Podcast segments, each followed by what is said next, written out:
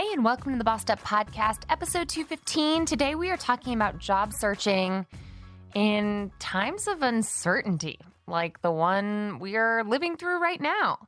Last week, I hosted a live online panel with three other job search experts Ahyiana Angel, the host of the Switch Pivot or Quit podcast, Kyle Inselman, a career advisor and instructor at the University of Denver, and Becky Bush, a tech professional and the boss behind the typical 20 something blog.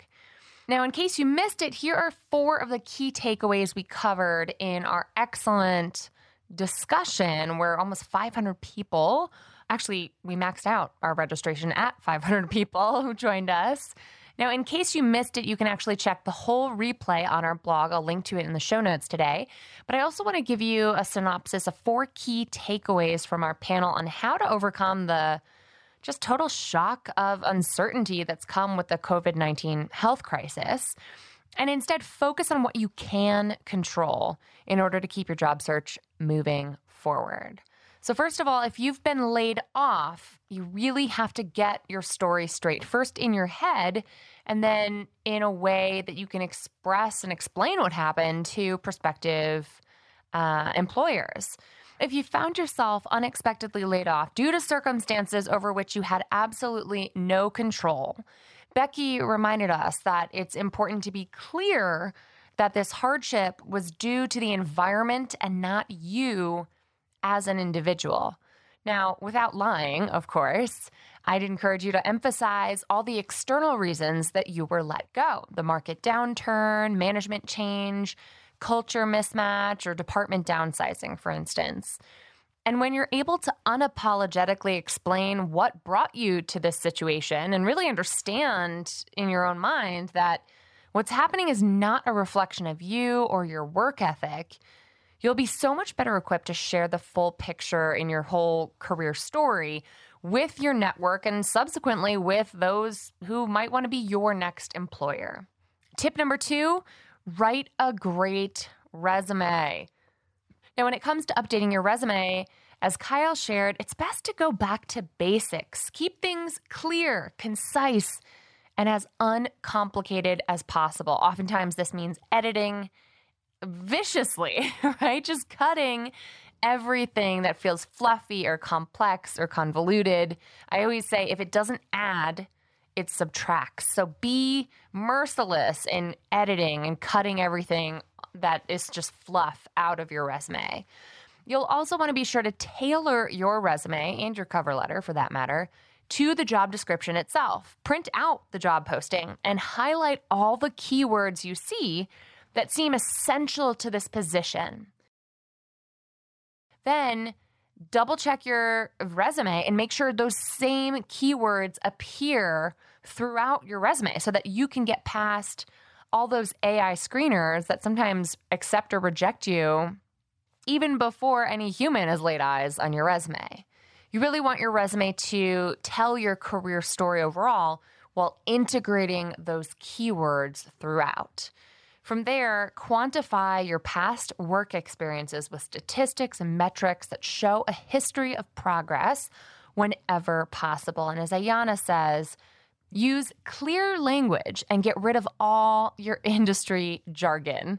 This is especially true if you're applying for a job in a different sector.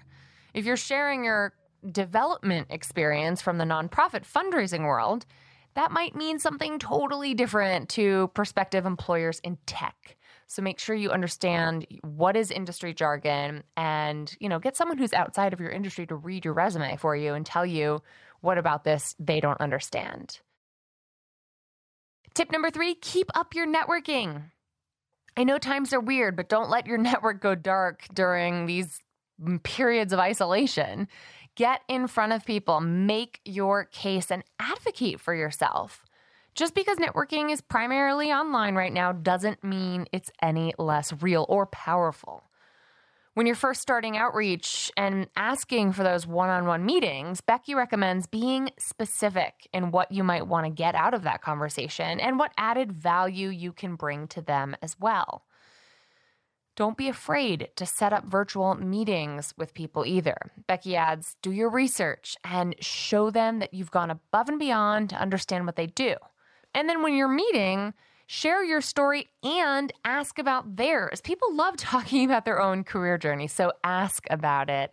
And don't be afraid to explore avenues in their past that might lead to potential opportunities for your future, right? Only through asking about their journey can you find out they might have a connection uh, through an old employer to a company that you'd be interested in applying to as well. And finally, keep in mind that it's okay to take a bridge job. Let's face it, during uncertain times, you sometimes just need to pay the bills and cover your costs. So, if your biggest concern is just how you're going to make ends meet, it is more than okay to take a bridge job. Now, a bridge job might not be exactly where you thought your career was heading. It might not be a step up or a step forward, but it might be the exact stepping stone you need to cover your costs and provide you some precious time to get closer to your ultimate goal. Now, it might not be your forever job, but remember, if it's serving your purpose, whether that be to bring in some cash flow, to fulfill your immediate needs, or just as a means for you to get closer to your ideal job, don't hesitate.